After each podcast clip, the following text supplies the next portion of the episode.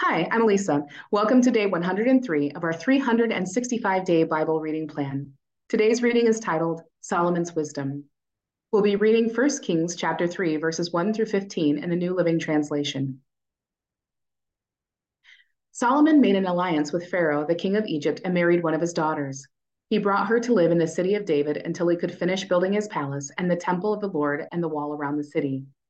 At that time, the people of Israel sacrificed their offerings at local places of worship, for a temple honoring the name of the Lord had not yet been built. Solomon loved the Lord and followed all the decrees of his father David, except that Solomon, too, offered sacrifices and burned incense at the local places of worship. The most important of these places of worship was at Gibeon, so the king went there and sacrificed 1,000 burnt offerings.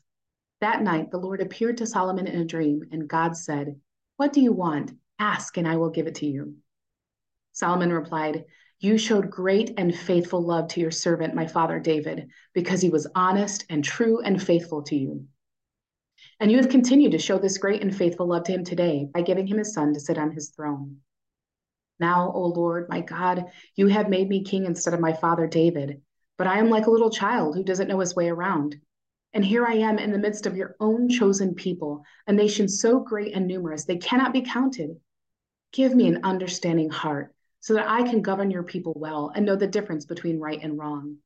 For who by himself is able to govern this great people of yours? The Lord was pleased that Solomon had asked for wisdom.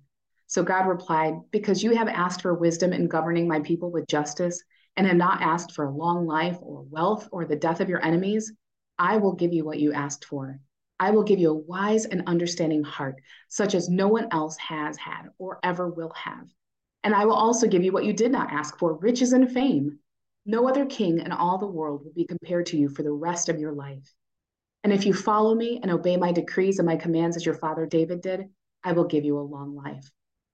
Then Solomon woke up and realized it had been a dream. He returned to Jerusalem and stood before the ark of the Lord's covenant, where he sacrificed burnt offerings and peace offerings. Then he invited all of his officials to a great banquet. Thanks for joining us for today's reading. And remember, everyone has an invitation to sit at Jesus' table. We hope you'll find your story and purpose in God's story.